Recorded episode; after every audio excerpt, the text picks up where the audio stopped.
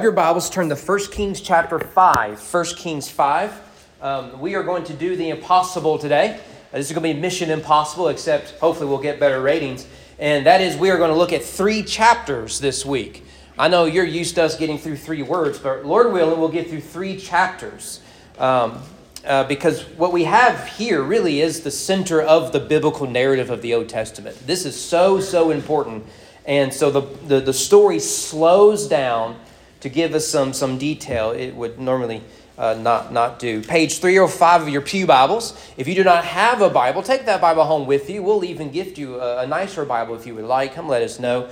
Also, for our guests, if, if you haven't had a chance already, uh, if you have a bulletin, rip off the, the, the little thingamajig, that's a technical term you get from seminary. Uh, write your name, phone number. We just want to reach out to you and tell you thank you for joining us. You can drop it off at the offering plate or come by and see me at the end of the service. I would love to uh, talk with you. With that, if you will, stand with me out of reverence for God's word. We will not be reading three chapters of Scripture. I, I want to get you home in time for breakfast in the morning. Um, but I at least want us to start in chapter 5, and we will work our way through these three chapters. The writer of 1 Kings writes under inspiration of the Holy Spirit, verse 1.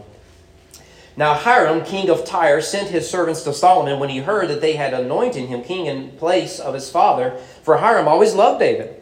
Solomon sent word to Hiram, You know that David, my father, could not build a house for the name of the Lord his God because of the warfare with which his enemies surrounded him, till the Lord put them under the soles of his feet. But now the Lord has, Lord my God has given me rest on every side. There is neither adversary or misfortune. So I intend to build a house for the name of the Lord my God. And as the Lord said to David my father, Your son, whom I will be set on your throne in your place, shall build a house for my name. Now, therefore, command that cedars of Lebanon be cut for me, and my servants will join your servants, and I will pay you for your servants such wages as you set. For you know that there is no one among us who knows how to cut timber like the Sidonians. As soon as Hiram heard the words of Solomon, he rejoiced greatly and said, Blessed be the Lord this day, who has given to David a wise son to be over his great people. Hiram sent to Solomon, saying, I have heard the message that you have sent to me I am ready to do all you desire in the matter of cedar and cypress timber. My servants shall bring it down to the sea from Lebanon, and I will make it into rafts to go by sea to the place you direct, and I will have them broken up there, and you shall receive it. You shall meet my wishes by providing food for my household. So Hiram supplied Solomon with all the timber of cedar and cypress he desired. While Solomon gave Hiram 20,000 cors of wheat as food for his household, 20 cors of beaten oil, Solomon gave, gave this to Hiram year by year. The Lord gave Solomon wisdom as he promised him, and there was peace between Hiram and Solomon, and the two of them made a treaty. Let's go to Lord in prayer. Our Father, I ask that you would be so kind. Every time we gather, we request the same thing that you would uh, bless us with. Um, by opening our hearts and our minds and our eyes and our ears, our mouth, our hands and our feet, that we would receive your word believe your word, apply your word, and be transformed by your word. And let it at its core be the story of Jesus Christ risen from the dead. For that is who we are as the people of God. Lord, here we see your presence among us. May we not take it for granted. May, we, may I decrease, decrease so you can increase. name your son we pray. Amen. Be seated. This may sound like common sense, but sense ain't common anymore, so maybe maybe this, this might be new to some of us, but if you're a parent, investing in your children is good for them. I don't know if you knew that or not. But spending time with your kids, especially when they're little, is good for them. That means, dads, when you come home from a long day of work and you sit down at a chair too small for you and you sip imaginary tea with your little girl, you are doing more than playing pretend.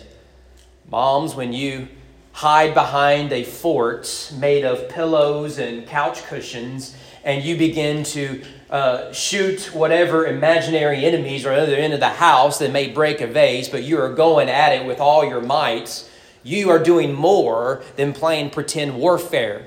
You are actually contributing to the well being of your home and of your children. We know that presence with children is vital to their upbringing, which is why the absence, particularly of fathers, but parents in general, has had devastating effects in our culture. And if that is true when it comes to mom and dad, how much more so is it true when we buy into a theology of absence when it comes to God?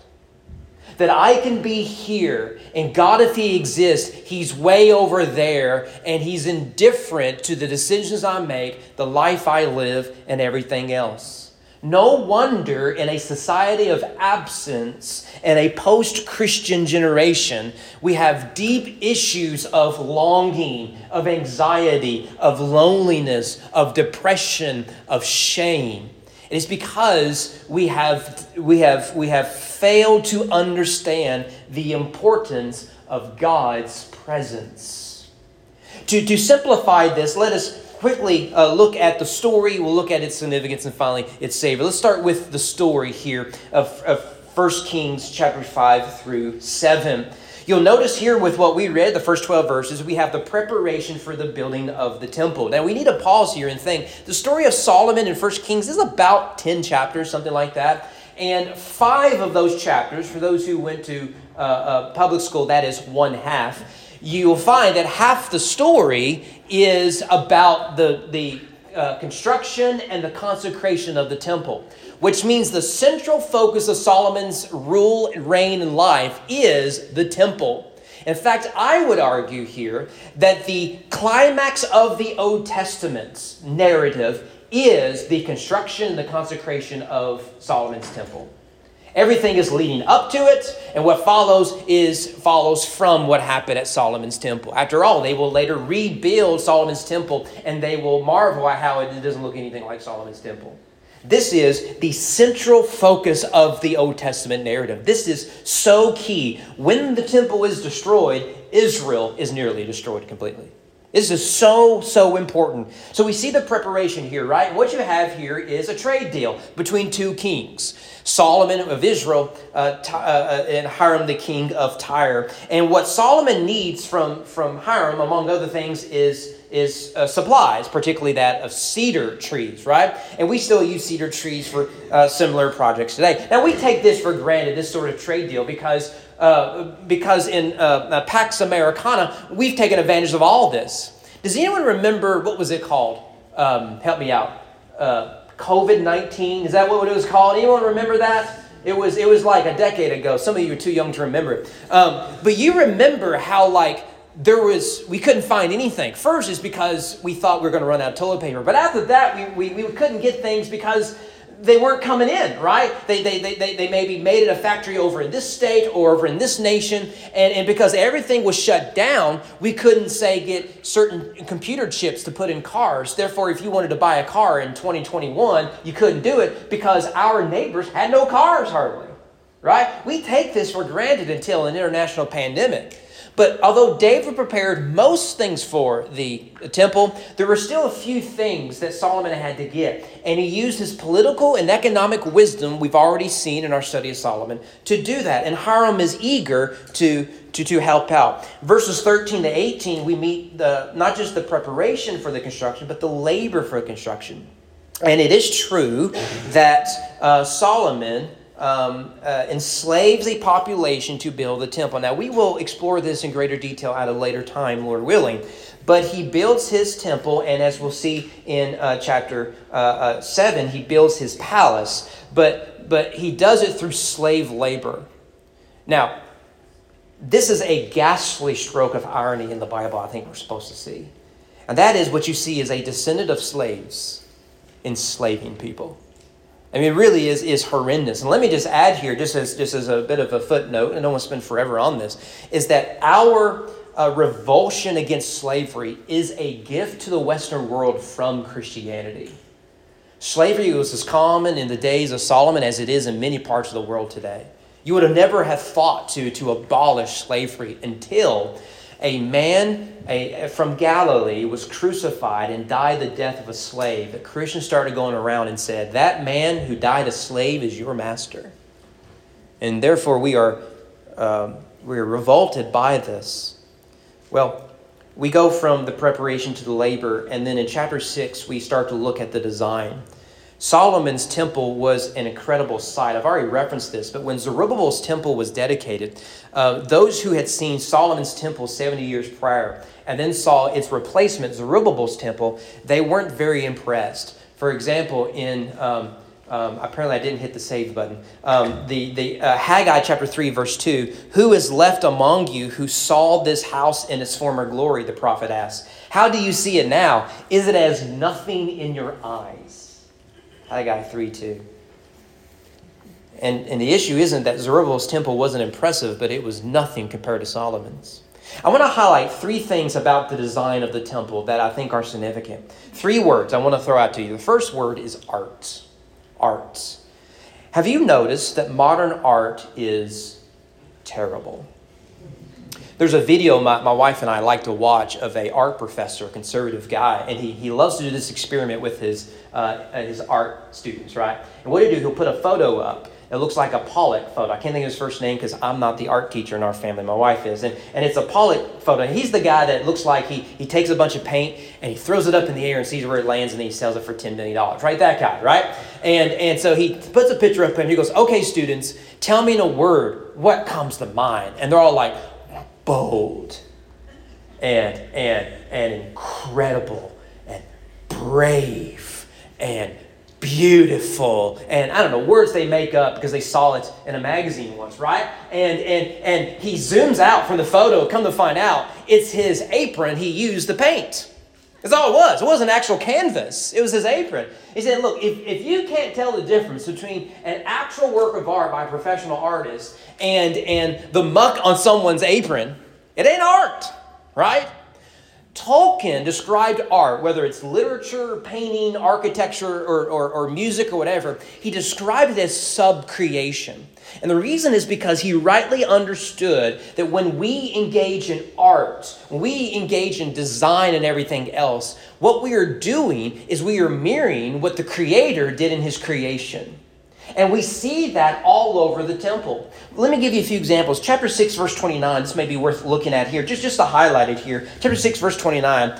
Uh, around all the walls of the house, that is the temple, um, he carved engraved figures of cherubim, palm trees and open flowers in the inner and outer rooms. You see the same thing in verse 32. You see it again in verses 33 to 34. In fact, if you're interested, you go all the way to chapter 7, starting in verse 13. What you get is we meet the artists.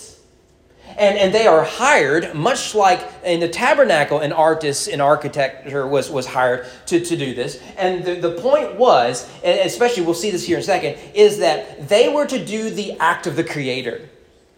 God created creation, and I don't know if you noticed, it's kind of beautiful, isn't it?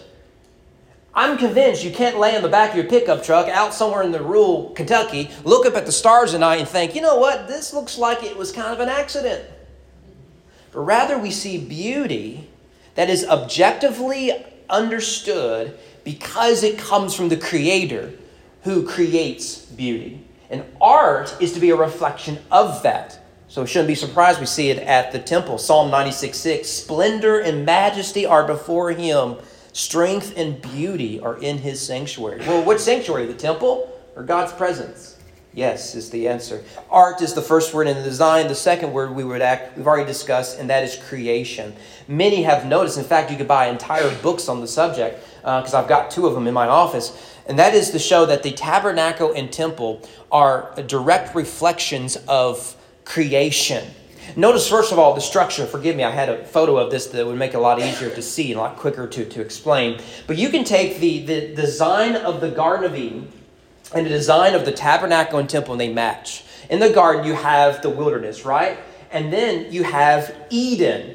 And within Eden is a garden of Eden. And within the garden of Eden was the tree of life, right?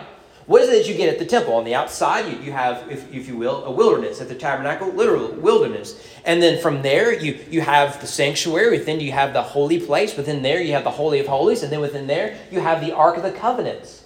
It's the same structure both in Eden and in the temple, which means we are to see the Garden of Eden is more than a place with, with large trees and, and, and, and, and, and, and uh, uh, tomato plants and taters, right? Rather, it is a, a, the first temple in creation. That God put it so where He and man can walk together. Also, we see the mirrors of orientation. Where is the door located in Eden? The east. You remember that they are exiled east of Eden. Where is it located in the temple? You got to go east. If you want to come into the temple, you come in from the east. Garden imagery is everywhere. Obviously, the garden has trees and plants and and gold and everything else. What do you get at the tabernacle and temple? All the same thing. I've already shown you in chapter 6 the design of the artist was of trees, of, of flowers, of gold. The priest would wear the jewels that are present in Eden itself, the onyx stone and other stuff like that. Those parallels are uh, significant. In fact, in the middle of the garden was the tree of life, right? What do you find at the heart of the temple? A menorah, which is a which is a type of tree which is to symbolize God's uh, giving of the tree of life. Or let us look finally at the cherubim. We could look at, at about a hundred more parallels, but the cherubim. What are the cherubim? Well, they're not chubby little angels, just slightly overweight, can somehow float on clouds. That's not what cherubim are. Their primary purpose is to guard holy spaces, which is why you'll find them uh, in the presence of God. It's why when Adam and Eve, who were to guard the holy place of Eden, are exiled, God sends the cherubim to protect God's temple from both the serpents and mankind. What do we find in the temple? The cherubim. In fact, we read over and over again, Psalm 99 1 is just one example. The Lord reigns, let the people tremble. He sits enthroned upon the cherubim, referencing the holy place, the Ark of the Covenants. One last word I think we need to associate with the design of the temple that is important that is holy. We've seen art, we've seen creation, holy. It mirrors the throne room of God. The presence of the cherubim, again, is not accidental, is they are to guard holy space. The temple was to be a holy space. Here we are looking at the construction of it. Next week we'll have more to say about this, Lord willing, but you will see the consecration of this space. And what we see with God's presence is that space and people must be made holy because God is holy. How can God dwell with his people if they are not holy? Well, that's the story that we see here in these three chapters. Let's look briefly at the significance of these three chapters. Why is this so important? Well, this is not a political statement, it's an illustration, so don't take it as political. But our senator every year likes to give what he calls the Festivus Report on Government Waste. I find this entertaining. I mean, I like the senator, and that's fine, but this is just an illustration. Can I give you a few from his last report? I just find this stuff entertaining. December 20, December of 2022. Uh, let me give you a few examples. The National Institutes of Health spent $187,500 to verify your tax dollars if children love pets. I'm, I'm, I'm thinking that's a maybe. Um, the Department of Health and Human Services at the federal level spent $689,222 to study romance between parrots. Y- they're parrots. You should be able to ask them if they love each other, I would think, right? Anyways. The National Institute of Health funded a $3 million annual research project to watch hamsters on steroids fights. Now, let me say, the dude in me thinks, that, that's, that's money well spent. I mean, there's a TikTok of that somewhere, okay? you know, I'm willing to give my information to China just to watch that video, okay? My fun, my favorite example. This doesn't come from Senator Paul, but this is still in, in my study of this. I had come across this some time ago. It's my favorite example. Um, uh, federal dollars were given to researchers at George, Georgia Tech of $120,000 to study if a real life Thanos for those of you who know nothing about the Marvel Cinematic Universe, he's a purple dude with an axe to grind, okay? He's a bad dude, all right? Um, if a real life Thanos could actually snap his fingers while simultaneously wearing the Infinity Gauntlets, if you don't understand what I'm talking about, it's an illustration. We'll move on quickly. Here's their conclusion Quote, Thanos could not have snapped because of his metal armored fingers So it's probably the Hollywood special effects rather than actual physics at play. You feel better about that? That cost our country $120,000. Not that we needed that for anything else. So, so when I read this text, right, the temptation is to see this as yet another government project. Why does it matter? Well, as we've already said, I, I think this right here is the climax of the Old Testament. There have been some uh, other climaxes, right? You can look at the calling of Israel through Abraham, the redemption of Israel through Moses and Joshua. Here's the consecration of Israel. Here is Solomon. It is here where God will dwell with his people. The significance of this is rooted in a theology of presence. The fundamental story of the Bible is how can a holy and righteous God dwell with unholy, wicked people? What separates Christianity from all other religions is how we answer that fundamental question. Most religions, whether secular or traditional, will say we can ascend to the heavens. You can do it through ritual, you can do it through journeys. You can go visit Mecca. You can climb a mountain. You can watch uh, old episodes of Oprah from the 1990s. You can do whatever it is. You can do any of that. But you have the power within yourself, if you follow this regiment, to ascend to the heavens. Along comes Christianity, uh, uh, uh, gifted with this from, from this tradition of Judaism, is to say, no, actually, it can't happen that way. You see, the question isn't it, how can man dwell with God? Because we can't. But how is it possible that God can dwell with man? The answer is twofold. First, reconciliation. Second, purity. We must be reconciled to God and that is done through the means of atonement. One who is innocent, deserving of no punishment, must serve as our substitute so that those worthy of punishment might be given grace. And not just grace, but purity. We must be reconciled to a holy God and therefore made holy. So that is why for three chapters we get all these details about design and and and what it has to look like and where the material comes from. And you keep reading it, and we don't have time to look into it. How the stone is cut. Now, not not not a not a chisel or a hammer can touch it. It has to be very precise because this will be holy space. Fit only for a people made holy. It's the only way God can dwell with man is for God to make men holy and for Him to come down. At the root of the story is one of presence, and we've been prepared for it. When Adam and Eve uh, were in the first temple, what we saw was God and man dwelling together until they decided they could be their own gods. And humanity has decided that we can rule and reign without him. We have chosen for ourselves a theology of absence no wonder, again, we are so miserable. We are so violent. We are so anxious. We are so lost because we are exiles in a broken world. But what does God do? He offers the first couple immediately atonement for the purpose of reconciliation.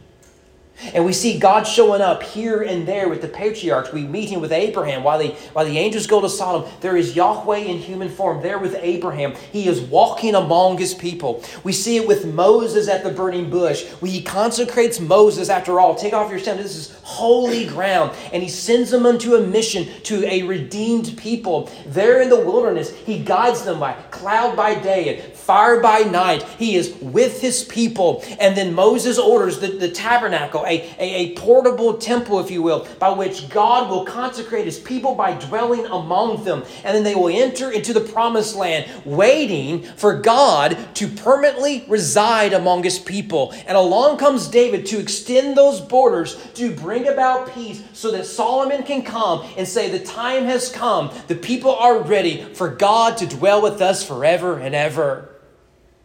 To understand the beauty of this passage, we must understand the theology of presence. What we want deep inside of us is for God to be with us. Exodus 29 45, God says, I will dwell among the sons of Israel, and I will be their God. But the tabernacle was a temporary solution. It's a tent, a fancy tent, but a tent nonetheless. This temple is made of gold, it's made of cedars from Lebanon, it's made of good material. Surely it will stay forever. And if you are a Jew reading this, it is haunting to know the temple is no more.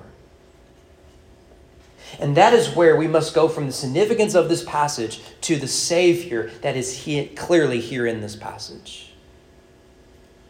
Turn with me to uh, chapter uh, 6, verse uh, 11. Now, the word of the Lord came to Solomon concerning this house that you are building, if you will walk in my statutes, obey my rules, and keep all my commandments and walk in them, then I will establish my word with you, which I spoke to David your father, and I will dwell among the children of Israel and will not forsake my people. Sounds like what he said about the tabernacle in Exodus, doesn't it? The temple is the climax of the ode, but it isn't the solution to humanity. From the beginning, Israel knew the God of the heavens cannot be bound to a building.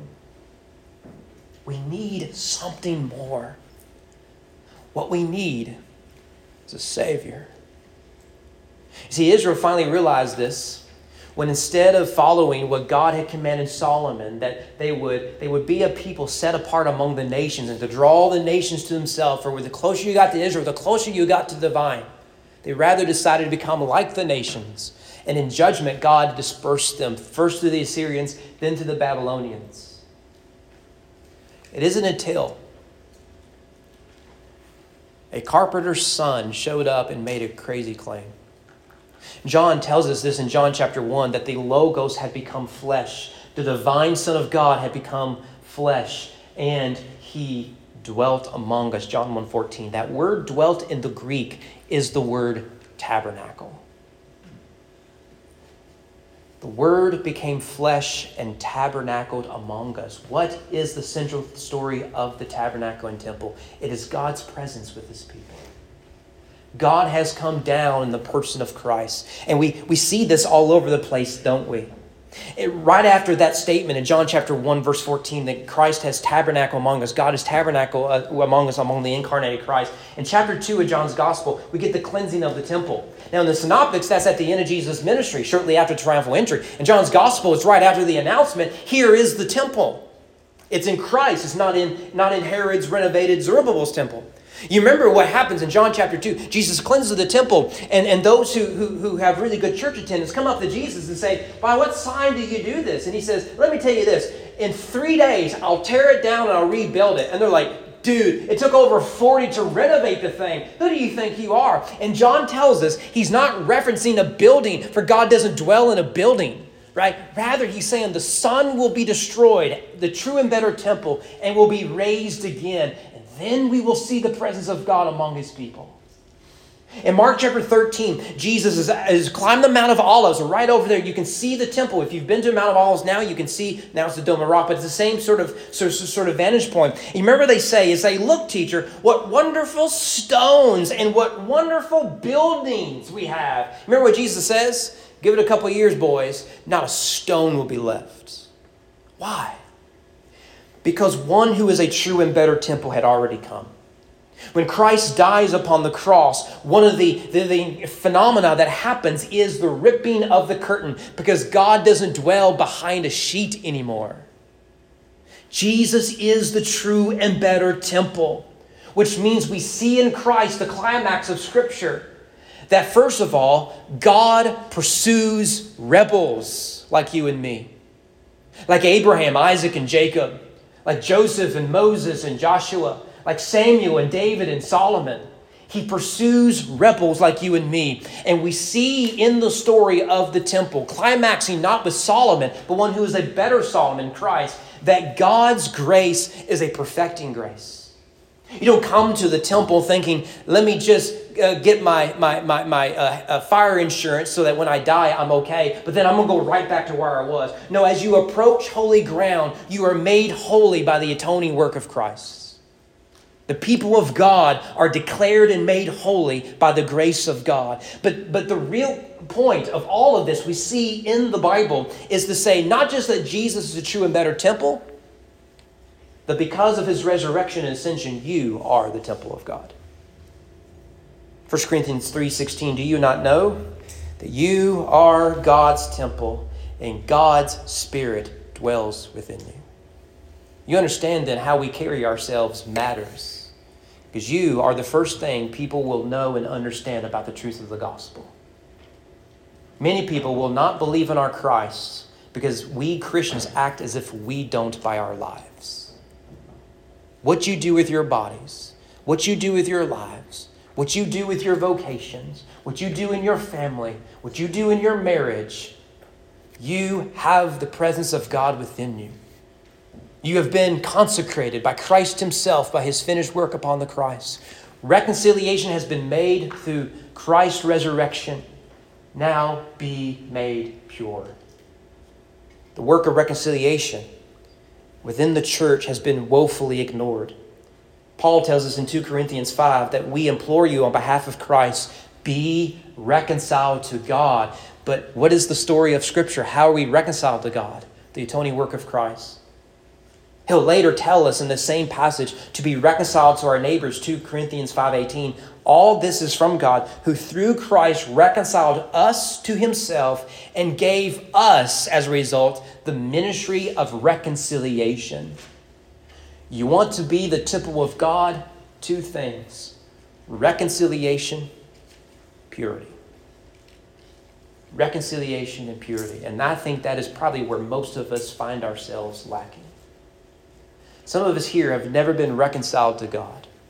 Maybe you've gone through the motions. Maybe you've been baptized. Maybe you walked the aisle. Maybe you went to youth camp. Maybe you even cried at vacation Bible school. I don't know what your story is, but ask yourself have I really been reconciled to God in Christ? Have I really received for myself the hope of the gospel, Jesus Christ risen from the dead? Have I done that? And if not, will you not do it this morning? And there are some here who you think you've, you've done the, the bare minimum, but yet you are standing on holy ground unclean. It's time to remove your sandals. It's time to put on a, a clean white robe.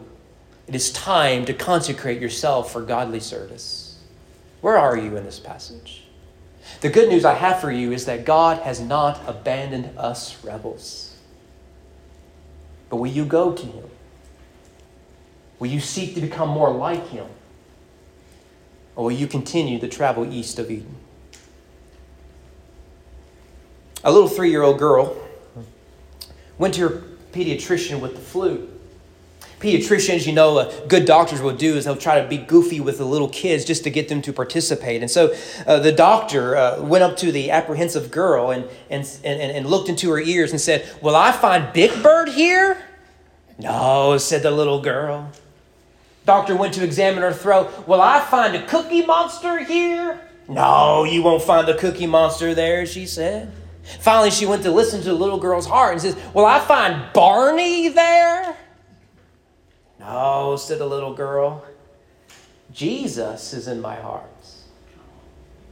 Barney's on my underwear.